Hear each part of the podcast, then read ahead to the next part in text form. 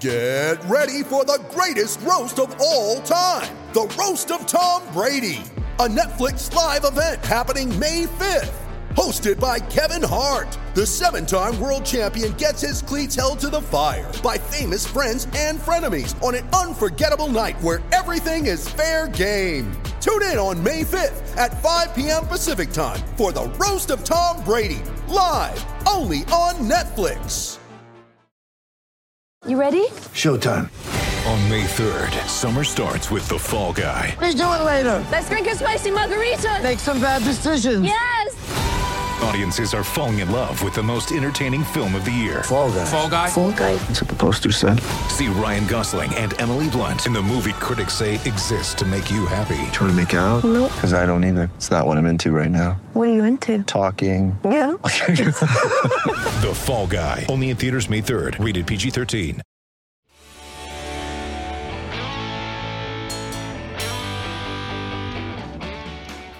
Hello, everybody, and welcome to Gobbler Country's Talking Turkey. It's John Schneider. I'm here today with Brian Manning, my regular co host, and we're here to talk about something that we are really, really hoping happens on Saturday, and that's a football game at Lane Stadium. So, hey, Brian, how you doing?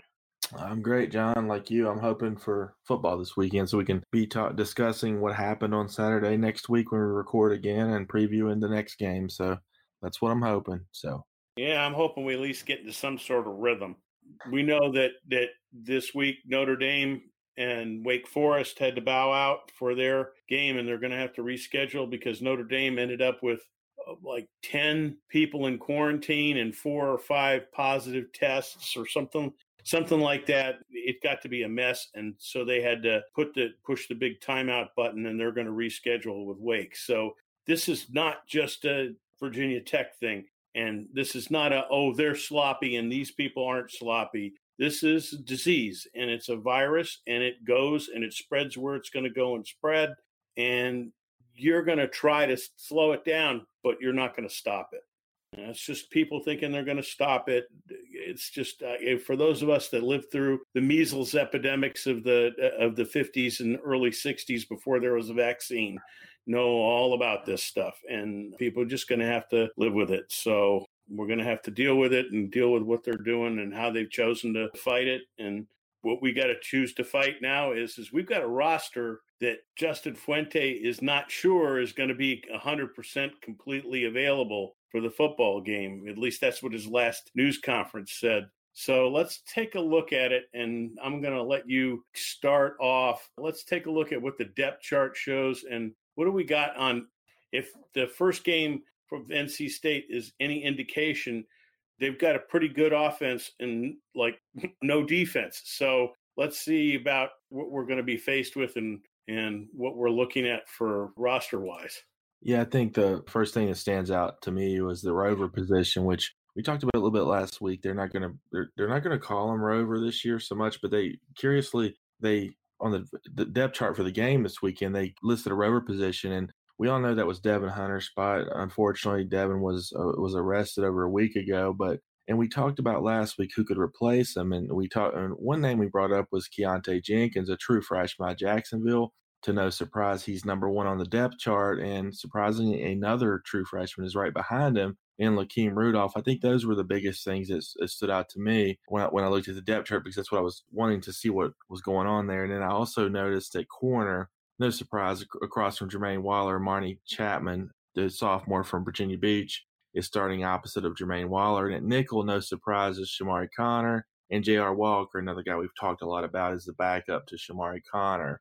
John, what was your first takeaway? Yeah, Keontae Jenkins in the Rover. Like I said, that they had promised to do away with the name Rover, but I guess maybe they're sticking with it for a little while. I don't know why these two are freshmen, but for those people that are uninitiated, the Rover and the Nickel kind of don't, they might or might not swap depending on how the formation is glued together.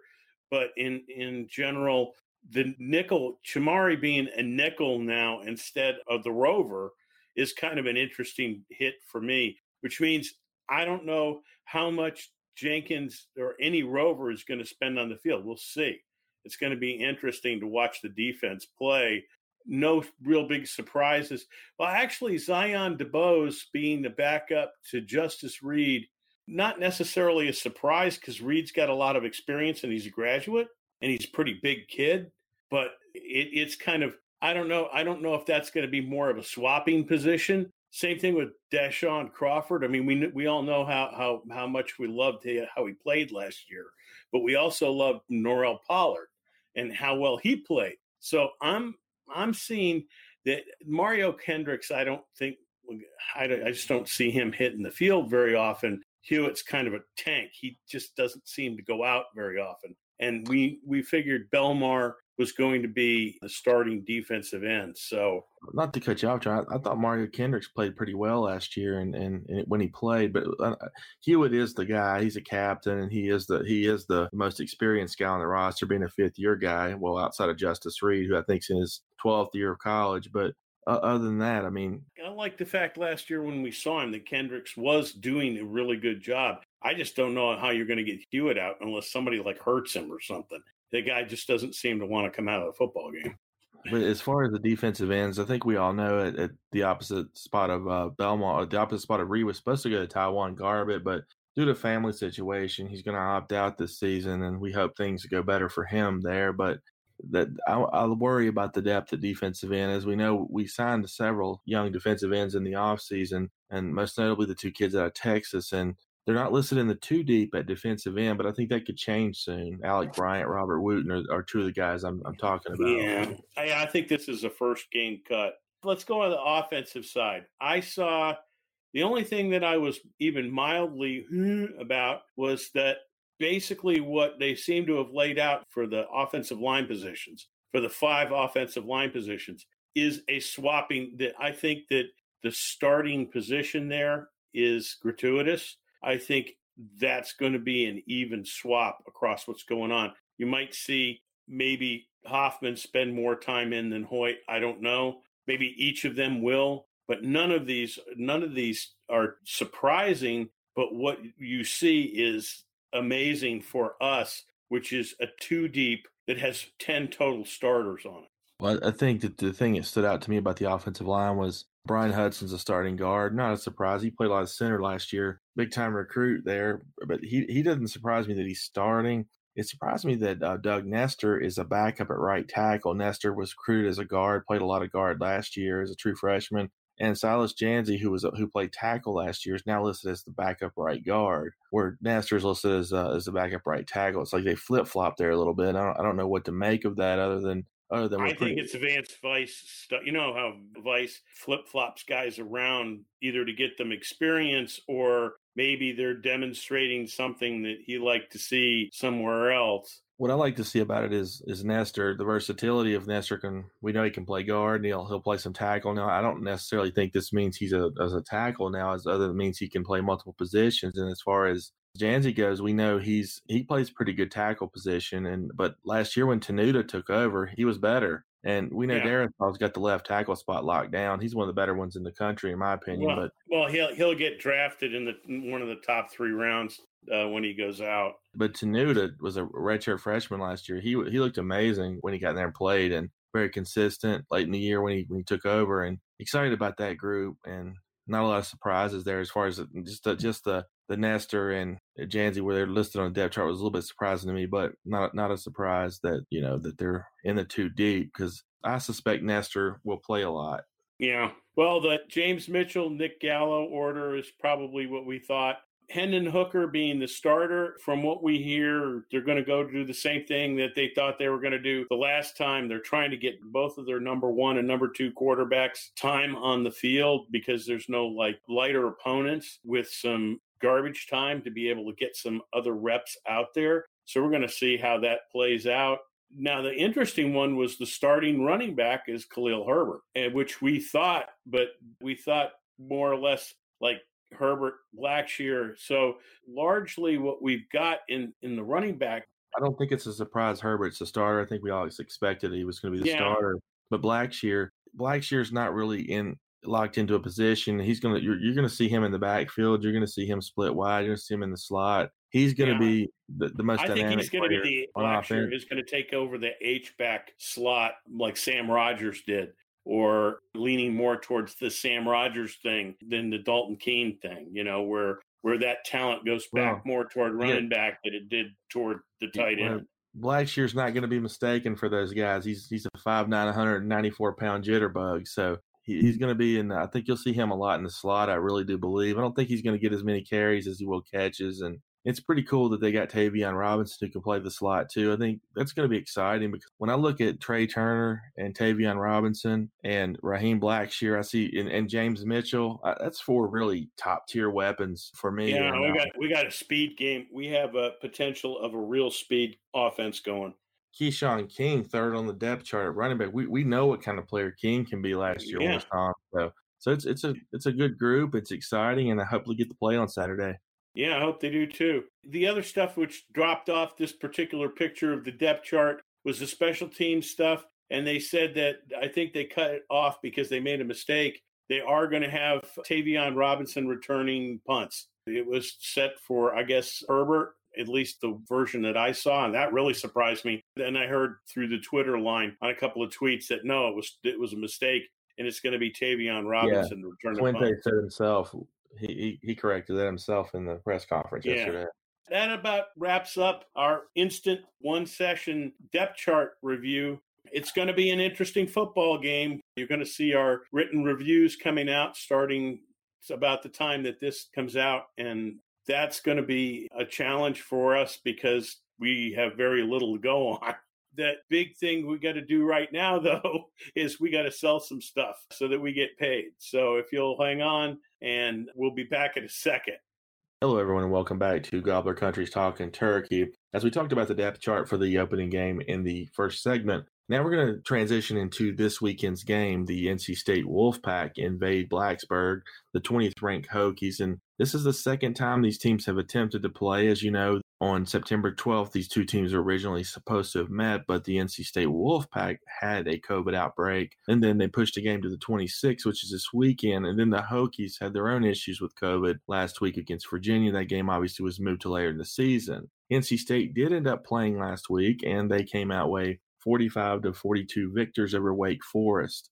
And I watched a little bit of that game, and while their offense put up some points, I mean, that defense, it had me excited about what we could do this weekend.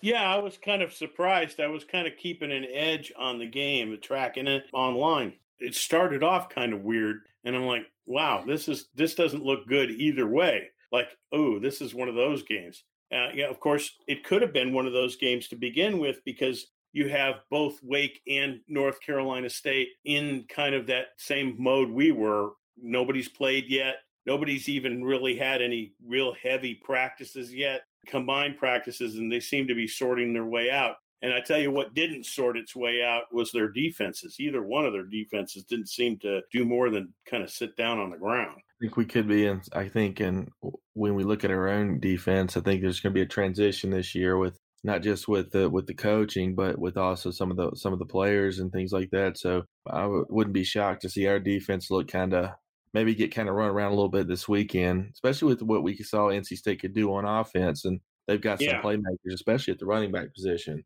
Yeah, see, that's the that's the big thing that that I kind of noticed about that game is that NC State managed to get a running game going on their first game. Just kind of looking at their stats.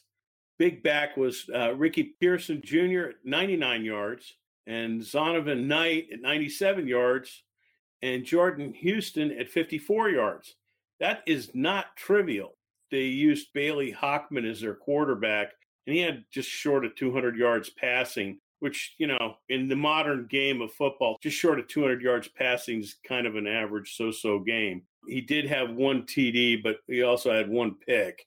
I don't think he was running very much either. I don't think a running quarterback is going to be a threat here, but their native running game, their regular running back running game is not trivial. So that's going to be interesting. I look at some of the running backs and it, it brings back memories because I know Ricky Ricky Person and Jordan Houston and Trent Pennix and uh, Zonovan Knight all were guys that the Hokies recruited pretty well there at one point in time. And a couple of those guys were were pretty much we thought at one time we're going to commit to Virginia Tech. So it's interesting seeing their names there. And so The top three backs were averaging 7.1, 8.8, and 4.5 yards a carry. from what I remember of Jordan Houston, he's more of a uh, more of the speed guy who could probably make a difference in the in the passing game too. So it's kind of got to you watch out for him there when maybe a third down type of role where he'll catch a ball and he may be like what we want from Raheem Blackshear, just not the level of Raheem Blackshear, kind of like their version of that, where Person's more their every down back with Knight kind of being the backup. Yeah, it's so wild to look at the, uh, uh, the six touchdowns scored between rushing and receiving, and out of the six touchdowns, four of them were scored rushing. So they have a running game, and our front four is going to be challenged. They've got to fill the gaps. They've got to shut down the line so that our tackling guys can get at them, whether whether it's uh, Tisdale and uh, and Dax on the outside, and of course Ashby on the inside. So you know that's that's going to be our defense is going to have to step up real big, and that's why I said there was a Twitter thing going on today. This kind of is a close for all this who who do you think are going to be the most important positions? You know, offense, one offense and one defense. And there were a lot of the regular stuff. And I looked at it and I went, defense. I want to see Chamarri Conner really step up big. He's the nickel linebacker now, strong safety slash nickel linebacker. He's going to have to be on his best game. And then Tre Turner is going to have to be his, on his best game on the offense because we're going to have to score they're going to be stiff running the ball. They got a competent quarterback. They're going to be stiff running the ball, and we are going to have to be on our best game in both sides of the ball. Yeah, I mean, I, I don't. I believe the offense is gonna is gonna do their part this weekend. Just just a feeling. I don't I don't have anything. I obviously can't say that with 100 percent certainty, but I believe they're gonna they're gonna have a good game. I worry a little bit about the defense, but we've got some playmakers on defense, some guys returning. I mean, you look all across the defense, you got a guy like Justice Reed, who's newcomer to Virginia Tech, but he's been around and he's been very productive. And you got Crawford, who was really good last year. And then at linebacker, you've got guys and with Ashby, an all ACC player, Dax and Tisdale, very good players. Keshon Artis is the backup at, at, at the mic. I mean, we're, we're pretty good there. And then you got in the secondary, you got Jermaine Waller at corner. I worry a little bit about the other corner position. I think Chapman can be a good player, and he got some experience last year. So not as nervous about that as I would have been if he didn't play as much as he did last year. Yeah, he got kind of thrown to the thrown to the wolves last year. He he got beat a couple of times, but he also saved himself a couple of times. I really think he's going to be one of those kids that next year, this year he's going to have to really step up hard. But next year he's going to be another somebody in the Farley League or in the Waller League. He's eventually going to get it it's just an experience thing, and he's getting it. That's for sure. He's getting the experience. Yeah, I, I agree with you on that. So that's the you know the the Wolf Pack coming in for everybody. There's a thousand people in the stadium. Even the media is complaining like crazy because very few media are even making it into the stadium. They're not going to be served food, so the press box is going to be. They you know they were bragging about uh, Laser and and Burnup were talking about all their snacks that they're going to pile up so that they've got snacks to eat. It's going to be an interesting football game with nobody at Lane Stadium, an eight o'clock game. I'm hoping that the spirit is there and that when they jump off for the kickoff and come out and get lined up, that, that they're just as pumped and just as ready to go and can keep themselves boosted up because it's good. They're going to need it. This is going to be a, a tough game for a starter. I think it's going to be tougher game for a starter than the UVA game. And it's kind of fate that it kind of ended up being right back where it started again, you know, where with NC State, right? Right. So we'll see how things go for everybody out there who understand who wants to understand something. I answered a a Facebook thing. This is a day to day. It's an hour to hour thing. If there's one bad test, one foul test, can bench 10 people.